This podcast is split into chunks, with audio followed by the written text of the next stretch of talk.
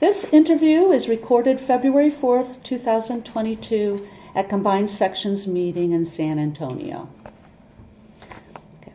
Today we welcome James Carey to our interview.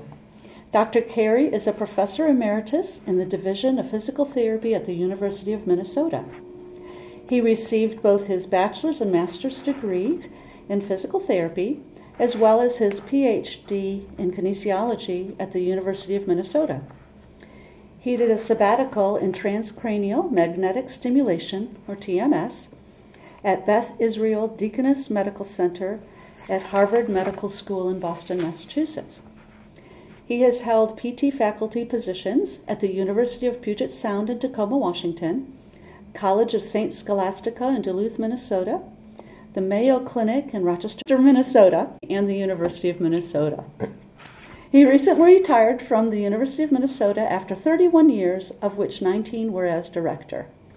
His teaching focused on gross anatomy and neuroplasticity, and his research areas included stroke, motor control, transcranial magnetic stimulation, and functional neuroimaging. He has served as co-director of the Brain Plasticity Laboratory at the University of Minnesota. His accomplishments include authoring 65 papers in peer-reviewed journals and being a Catherine Worthingham Fellow of the APTA. He is the 2022 recipient of the Anne Shumway Cook Lectureship, Translating Research to Practice, and later today will present his thoughts on difficulties, mistakes, accomplishments, and the future of stroke rehab. Welcome, Dr. Carey. Thanks very much for having me. Our pleasure. Go ahead. All right. So why did you become a PT? Good question. I became a PT because at the time, back as a 19-year-old, as an 18-year-old I entered college and I had a career path that followed my dad's in business administration.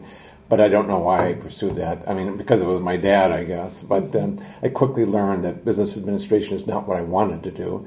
But I was into muscles and bones at that particular time in my life. And so I inquired in the physical therapy division there at that time that, you know, what does it take to become a PT? What's it like? And so forth. And in talking to a couple of faculty, they convinced me that this is what I wanted to do. I mean, their description convinced me that this is what I wanted to do. I wanted to help people, and if I could do it through physical activity, then that would be ideal. And so I pursued it and was lucky enough to get in, and the rest is history, I guess. Good deal. So your early research really started off in stroke, a few other things, but stroke from the start, and then you progressed to considerable study in transcranial magnetic stimulation. So what drove your interest in stroke and TMS? Well, the pursuit of stroke stemmed from my early clinical work in the first 5 years of my career. After graduating, I had worked in an acute care setting, but primarily in people with stroke, and then I moved on to another center in the same region, which was an outpatient neuro rehab center that dealt heavily with stroke. So I just happened to like the idea of helping people with recovery of motor skills, not just walking, but also use of the upper extremity. It fascinated me. I enjoyed when they improved. I was disappointed when they didn't improve. I wanted to make it better, and as I'll point out in my lecture later today, I was aware of the growing criticism of our profession at that time, this is in the mid-70s, for an absence of research. And so, although I had a little interest in it upon graduation, I didn't act on it. But then this extra stimulus, in combination with what I was recognizing in the people with stroke, is there a better way to get more recovery? I thought that I would try this. I was fascinated by the topic of some early writers that the brain is, there are neurons that are killed by the stroke, but there are other neurons that just become downregulated, and if they can be resurrected from their dormant state, then there could be higher recovery. I was fascinated by that topic that was shown in animals, And it was just beginning to be shown by Steve Wolf in humans. I thought, that would be fun to pursue that. And so that's where I began. And then that evolved into the use of fMRI. Why? Because I just have to be lucky. I was at the University of Minnesota where they had this worldwide center known for functional magnetic resonance imagery. They had like 3 or 4 magnets at the time. Now they have like 12 magnets. And they're all dedicated to research. And you didn't have to compete with hospital-based MRI centers where the patients get first pick, of course, because they're there to be diagnosed. This was dedicated to research. So I really had access to it and the help of those biophysicists and other engineers in how actually to do it. And so I incorporated that into my early work and showed that there is some brain reorganization as a result of what we do in physical therapy, which was encouraging. But is there another way to get this brain reorganization maximized? And so then I started looking at TMS, because that was emerging now at that time. I contacted Dr. Pasqualeone in Boston, and I asked if I could come there for a short sabbatical, 6 months, and he said, sure.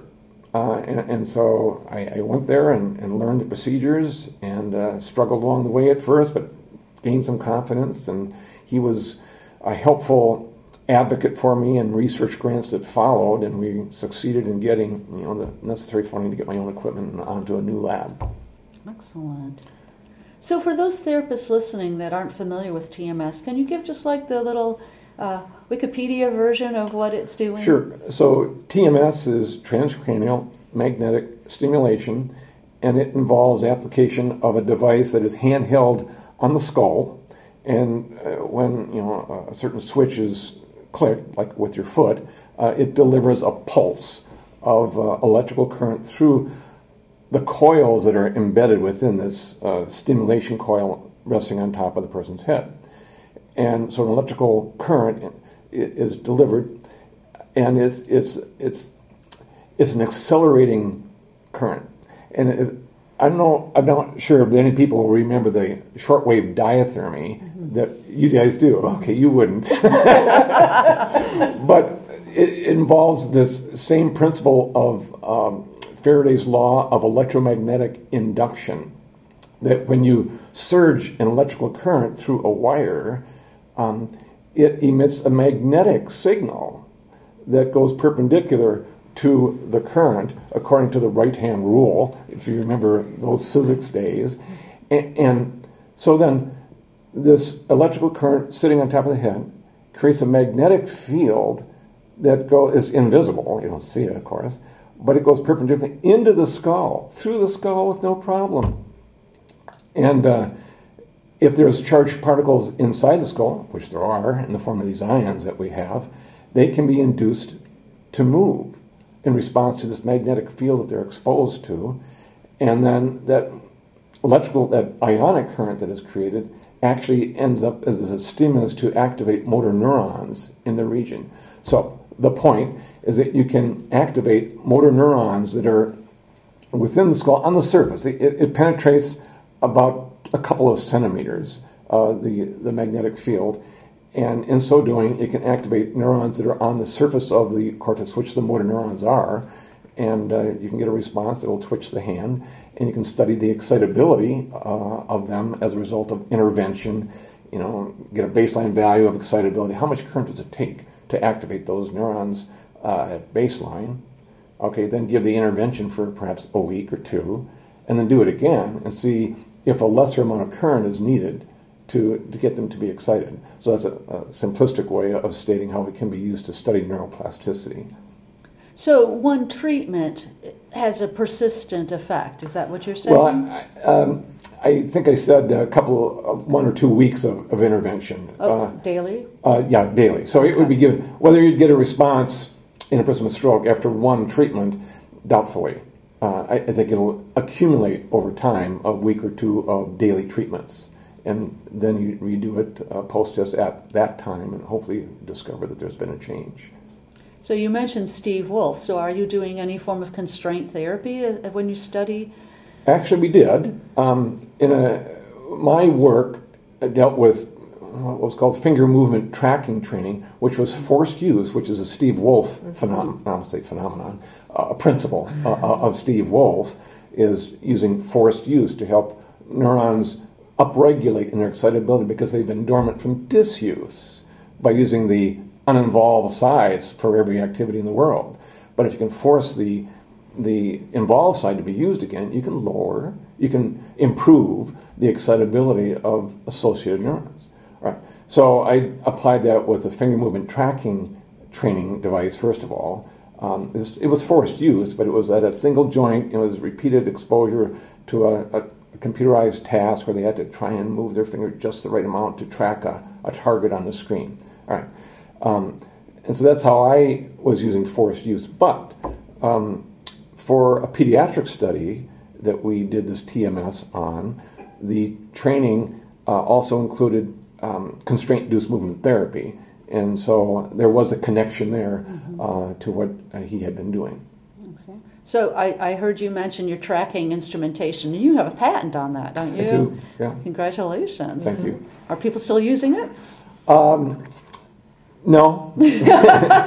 Just me. No, it didn't go far. It did get a license with one company for a while, but then there were so many other virtual tools that became so prominent over the years that I think the tracking thing kind of disappeared in favor of better paraphernalia that could be used. Okay. So based on the title of your lecture this afternoon, which is talking about difficulty, mistakes, and accomplishments in stroke rehab, can you give us a little short synopsis of maybe some of your difficulties and mistakes as well as your accomplishments? Sure. The difficulties were, first of all, in recruiting a proper number, an N, for the studies that would be of enough statistical power to show an effect. And there were so many criteria that need to be met to include them in the TMS studies that it made it, for example, I did a study and we got 213 people responded to an advertisement, to multiple advertisements, saying, yes, I'd be interested in participating. Of those, we ended up using 12. Because so many of them didn't have the necessary criteria that were needed to conduct the study. So that was a frustration. That was a difficulty that persisted all the way through my work. Was able to still succeed, but it would have been probably greater success if I had been in a clinical center where stroke was a prevailing diagnosis that was heavily situated in that environment. The University of Minnesota had people with stroke in the medical facility that I was attached to, as part of the medical school. But the big stroke centers were 10 and 15 miles away, still in the same city, but they attracted all of the great number of people with stroke. And so I didn't have access to those individuals, which made it difficult. Mm-hmm. So that was one difficulty. Mm-hmm. Other difficulties besides recruitment of an adequate population, I guess the other problem was myself. Okay, I guess I saw myself as a clinician that had converted into research, but I kept that clinician hat all the way through, and at times I felt inferior to all the science that was surrounding me at the University of Minnesota, biophysicists and engineers and biostatisticians that knew I could do statistics, but not to the degree that was ultimately used. It was becoming more and more sophisticated than what I had learned in graduate school. And so I felt that I needed the support of these other entities to accomplish the research goal that I had. When in my training, I kept hearing the word, you got to be an independent researcher. That was what others were telling me at in my youthful age back then, you have to be able to do it all. And I didn't want to learn. I couldn't learn how to program a computer to do this tracking. I just was not into computer science, and so and some of the electrical engineering stuff, the same thing. So I felt inadequate, but at the same time, I felt I brought an important piece to the table, and that was the ability to interact with patients, and I could raise the question. I knew the question, whereas the other scientists did not. They didn't know what spasticity was or some of the other associated problems that go with stroke. So I did bring a certain amount of skill to the area, much like all the clinicians that will be in the audience today have, but perhaps they too have the same feeling that, oh, I could never do research because of the shortcomings that I have in statistics or in engineering. When in fact, in the new world of academia, faculty development is so emphasized, at least it was at the University of Minnesota, and I'm sure it was at universities as well, that they want faculty to grow, and they're going to help people connect with other researchers that could pick up the gap that I don't fill, they could fill. And so it worked, is the message here, but it was a difficulty for a while, and I just kept reminding them, hey, you're a clinician, and you're bringing an important piece to this table. Just share the knowledge and grow from them, and they'll grow from you, which they did, and they said that, too. So. It's interesting, because clinically, a collaborative model is the better approach. Right. And it's interesting that here you're doing a research on a patient-focused model, and it didn't seem like at the time it wasn't in the beginning stages. No, I kept remember hearing a couple in my own department. One was an engineer who knew nothing about patients. Everybody said, "No, you have to be an independent researcher, Jim." Really? And I just disagreed with them, and I pressed on. And thankfully, the program director at the time, his name was Jack Allison. He helped. Grease the skids so that I could still accomplish the needs for this research project that I was doing. So there are going to be many clinicians listening to this, young clinicians, that will describe their questions just like you did earlier. I thought it would be fun, I believe, is what you said earlier when you were describing those early days. And that they share that. I think it would be fun to answer this question. Exactly. What advice do you give to those clinicians that want to dabble in research? Do they keep the clinician hat on? Do they, how do you have any insight into how you feel less inferior? Yes, I think biting the bullet or just jumping into it after you explore which particular location might be most compatible with your interests, because not all places do neuroplasticity, and some do cardiovascular and integument, so forth. So, but I wanted, the neurological element, and so I did what I have already said. So I won't go further on that. But my advice would be to pick a center where you think you would enjoy working with the science that is occurring there, and the personality of the mentor that you would have there, the PhD advisor at that particular center. And so that'll take some exploration, some phone calls, and a couple of meetings perhaps to find the one that is most interesting to you.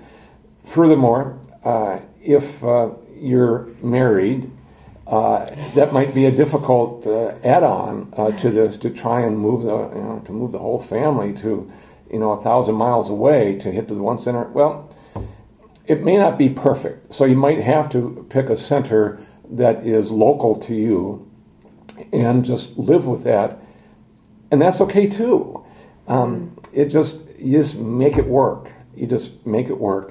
And, but to answer the question, do you need to surrender your clinical values in order to become a researcher? No, I think that a person could retain clinical or interaction on like a weekends.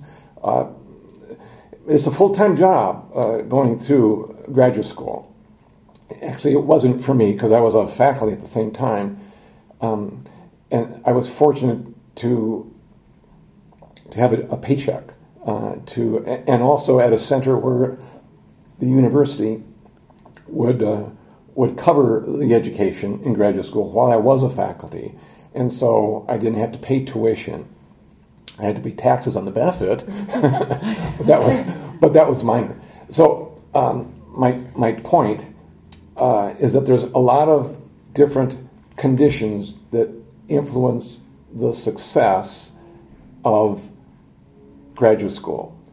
And finances is one, and the mentorship of the proper mentor is another, and the amount of resources that exist at the center are all some of those factors. But do you need to surrender your own? No, because you were a born and bred clinician, and you just want to probably continue that in your career. And so for your advisor to totally cut that off from underneath you would probably not be advisable. And so I think you could maintain some clinical involvement and pursue it that through the question that you raise for your own dissertation. That might be determined a lot by your advisor, but hopefully the advisor would recognize the skill that you bring to the table and allow you to keep that clinical involvement into your research question. So from your research, given that the emphasis of the lectureship is on translating research to clinical practice, what have you discovered that can be or has already influenced clinical practice?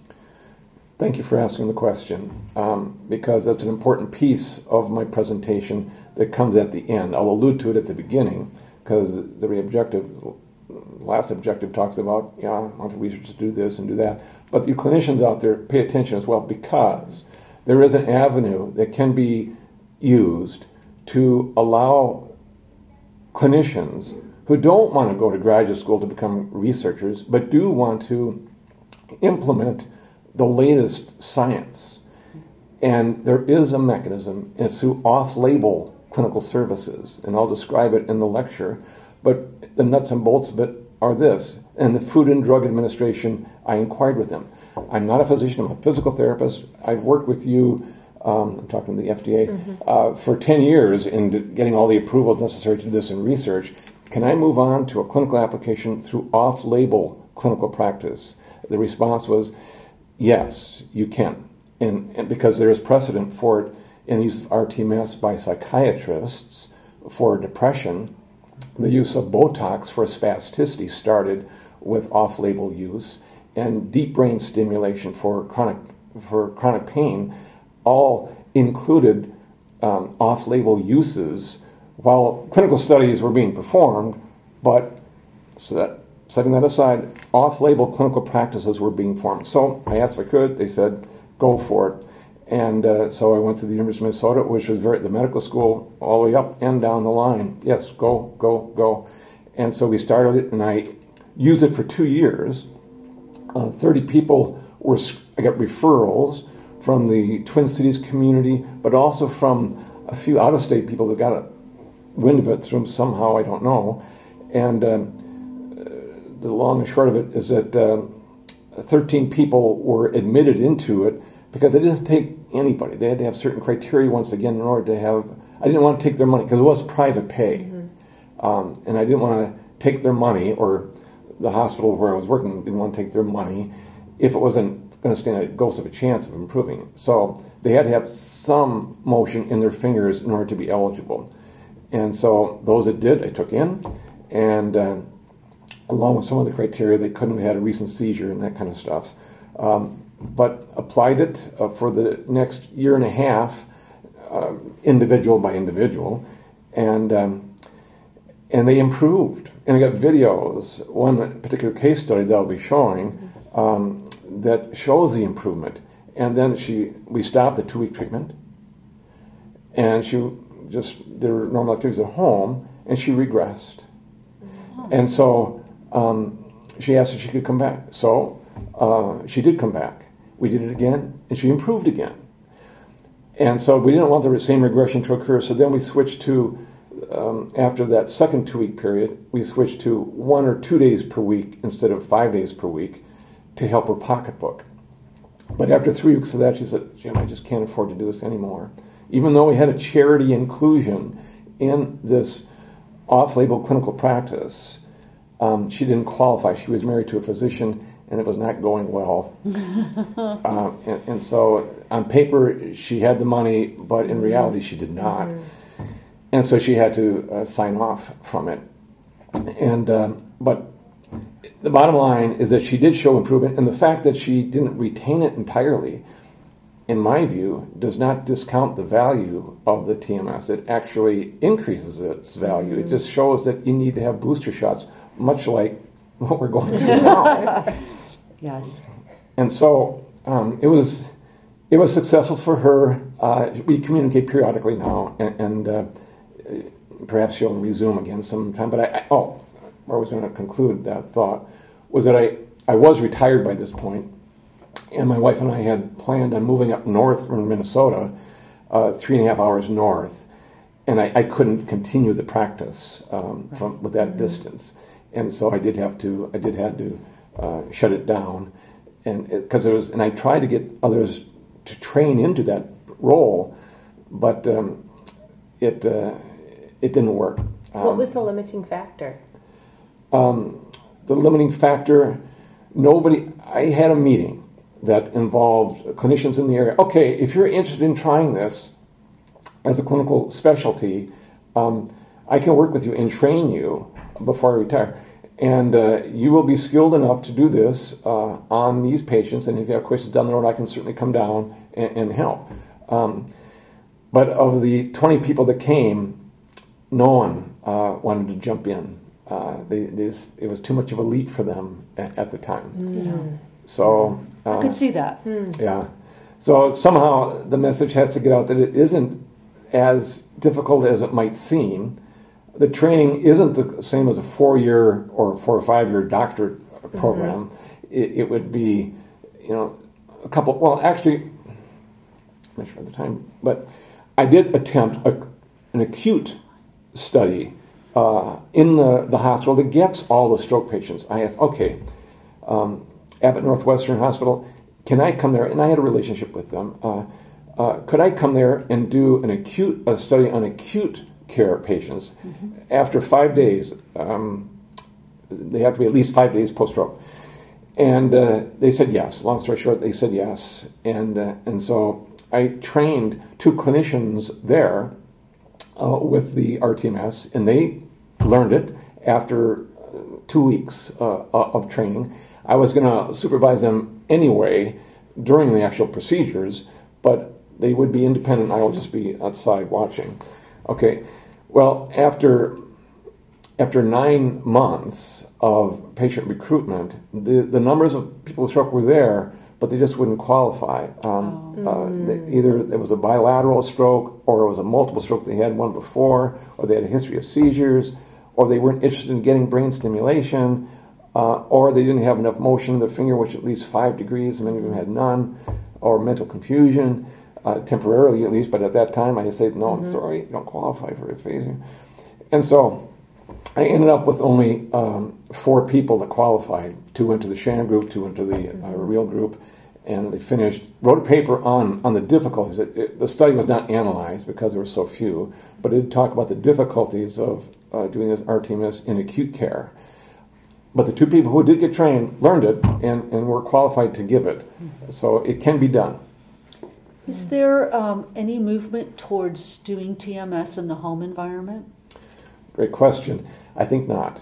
Not TMS, because there is a risk of seizure, and to do it in the home environment is riskier than doing it in a medical place where they have facilities for acute management if there is a seizure. And so, no, I never did experience this here. I've seen it on video from Dr. Pasqualeone, and we take all the safeguards that were quite liberal at first.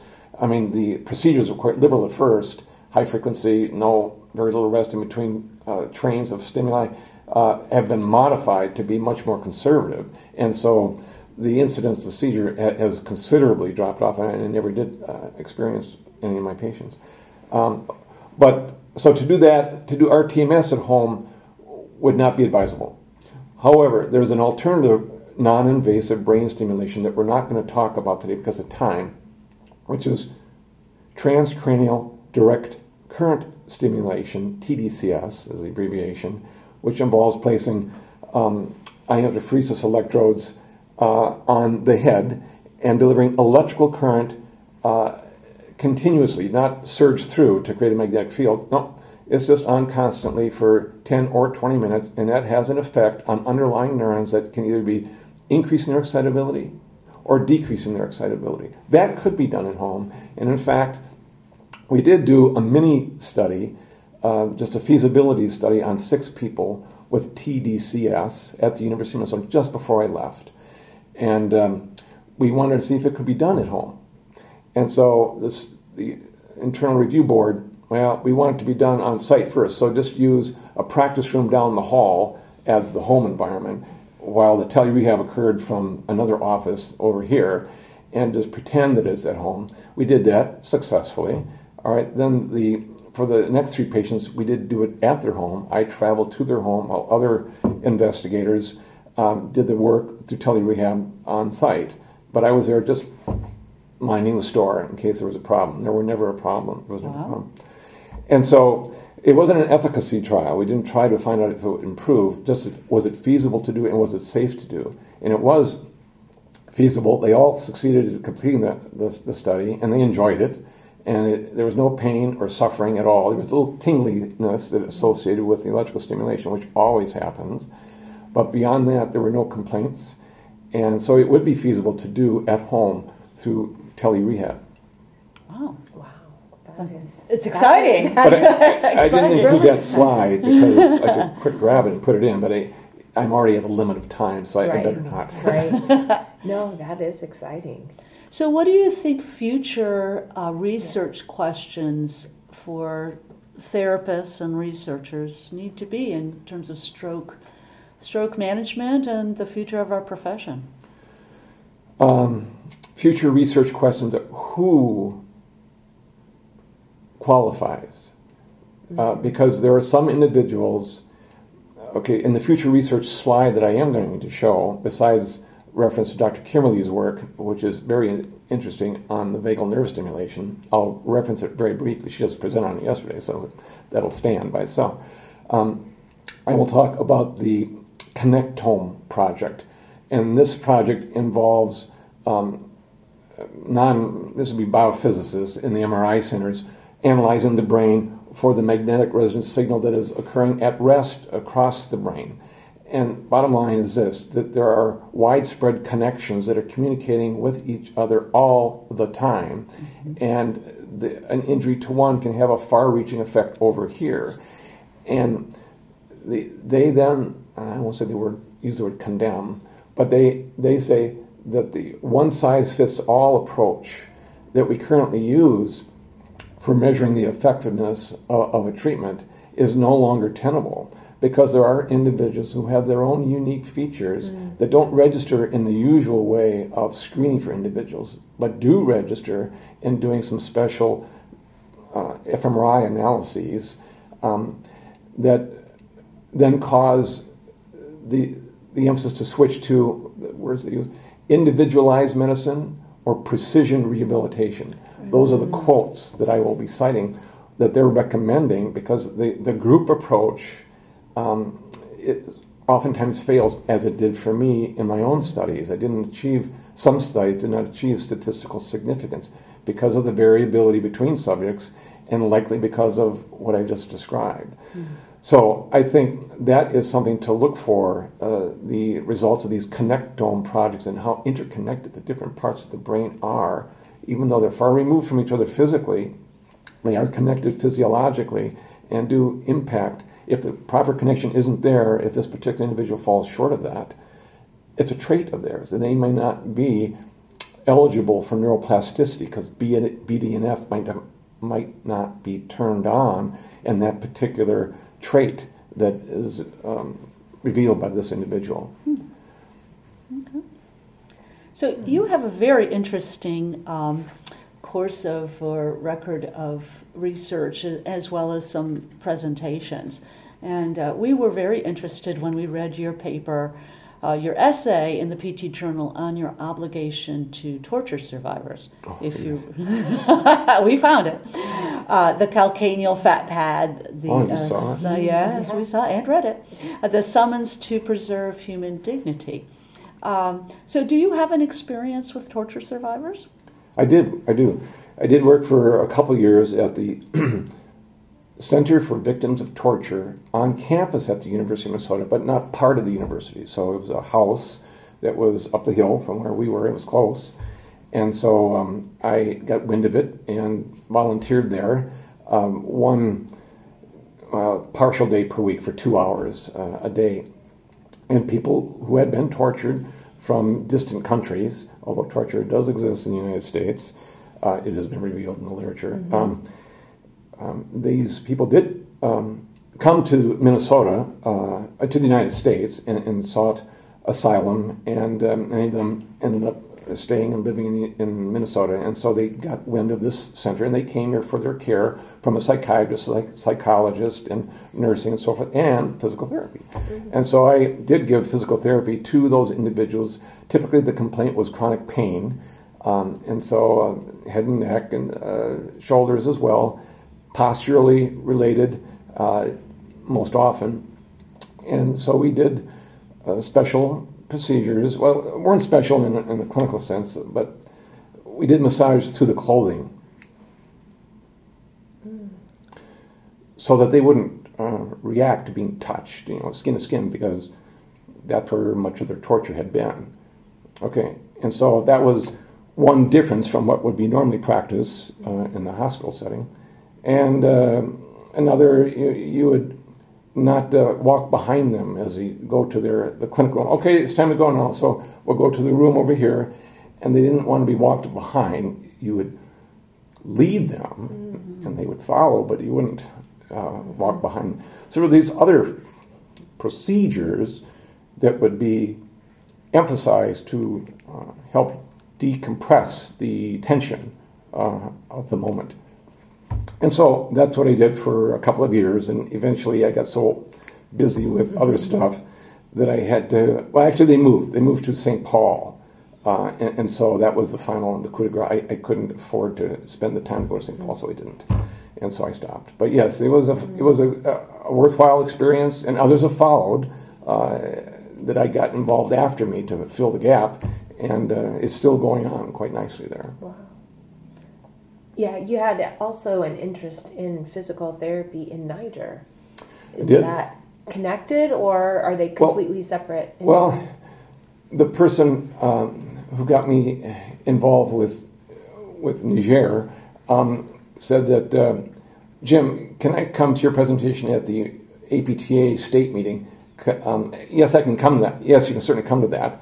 And says, Jim, could you help me get involved in the Center for Victims of Torture? I said, sure, we'll get you set up, and they'll welcome you with open arms. And so he came on board, and he is still doing it, actually. All right.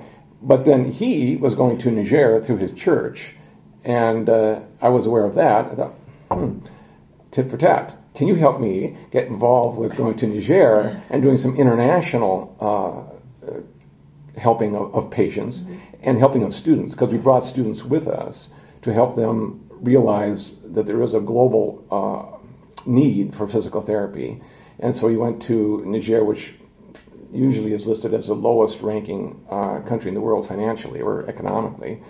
And so he went there, and I think I went there 10 times total, once per year, and as a team, and offered education to the medical students, because there was a medical school there, of what physical therapy is all about. And then there was a clinical service that was right in the compound where we were, and so they brought in patients, and we gave them physical therapy, including people with stroke.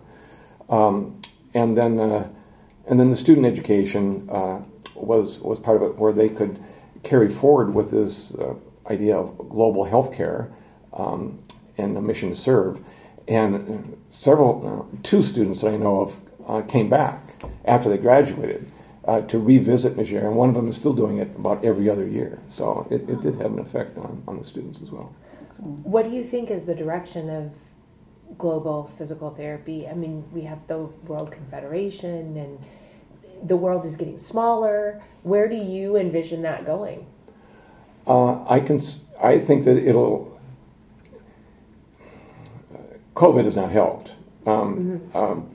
Otherwise, I was scheduled to go to Rwanda because... where is this going? I think it's going to increase because I think that there's an interest among individuals to serve. That's how we get into physical therapy, including the international service scene. And so I think that's the bottom line answer to your question. But I did want to, after I stopped going to Niger, why did I stop? Because, bottom line, it's a French-speaking country, and I didn't speak French. And so and it was all tribal languages, too. So even if you could speak French, there were all kinds of other difficulties with language. And so I inquired with the Health Volunteers Overseas arm. It's not an APTA. No, they're frequently at APTA meetings, but it's a different organization, Health Volunteers Overseas. And I offered my service, and they said, sure, but they have to be able to speak English. And so I was hooked up to go to Rwanda, and which is it was a British colony, and so they spoke English there by their original training of language. And I was going to go, and then 3 days before I was supposed to leave to go on site to do education of the PT students there, they canceled the trip because of COVID, and so it never did happen.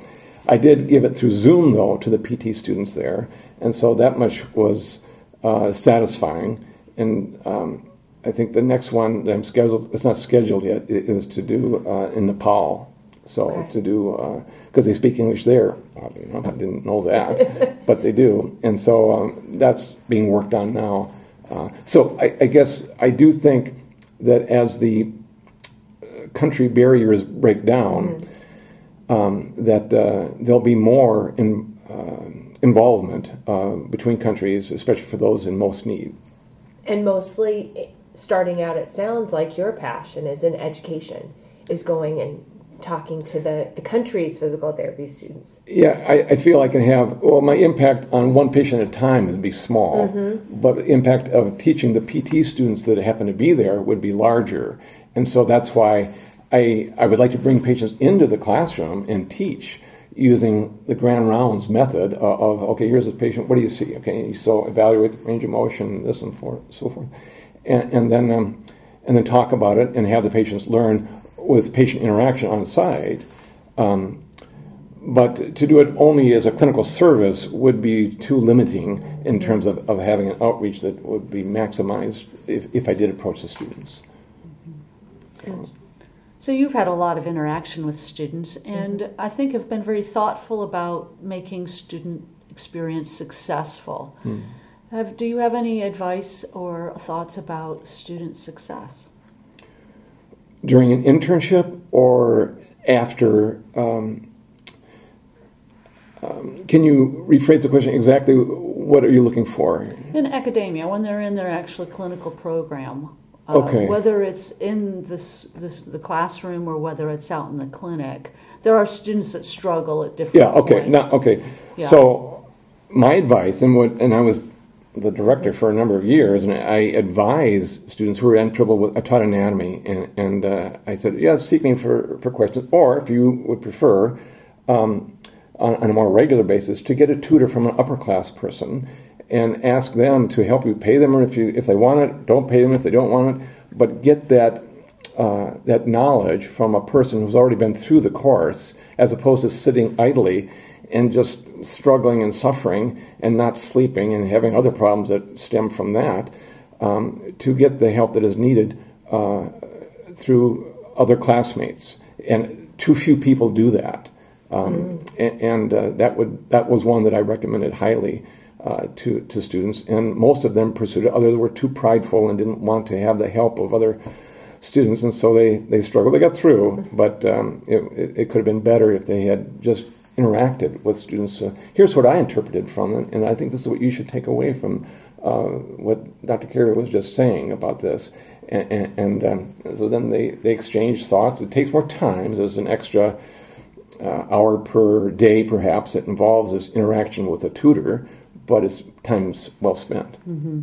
Absolutely. You have a theme of a collaborative approach. I mean, that was the same answer you would give to a budding researcher. Yeah.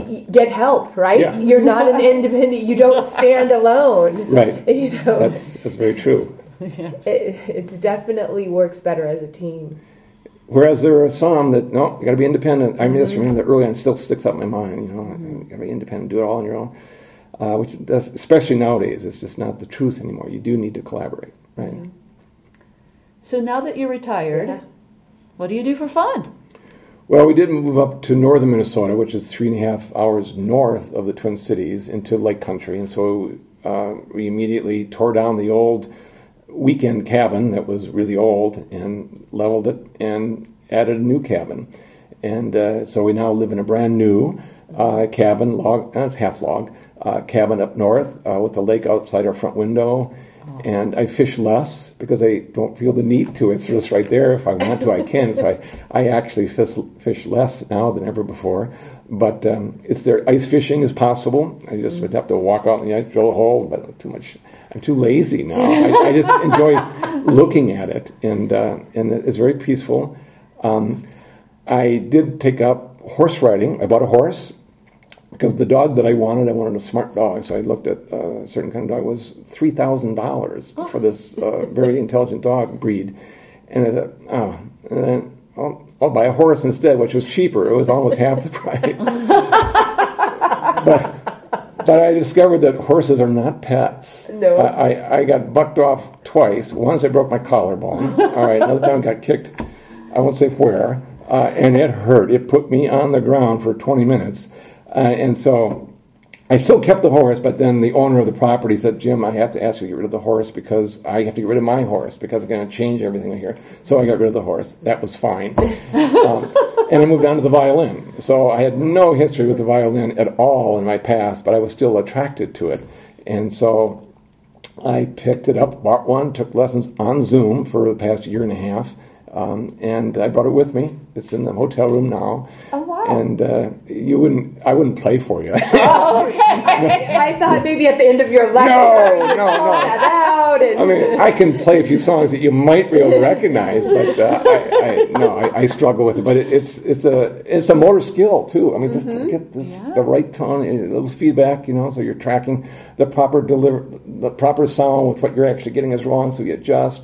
So there's all kinds of motor learning within this effort, but it's been a good experience, and I love it very much. Excellent. Brings new meaning to forced use. Well, that's true. That's true. Someone should have done an MRI of me before and after. There we go. I still have a long ways to go, so the after isn't quite ready to be measured yet. So. I don't have any other questions. No? Yeah. All right. Well, we really appreciate you meeting with us. Yeah. Oh, okay. So. Okay. Then thank you very much for having me. Thank you very much for allowing me to speak and hopefully help others through this process. Oh, like I said, we really appreciate you being here. Yeah. It's been a fun interview.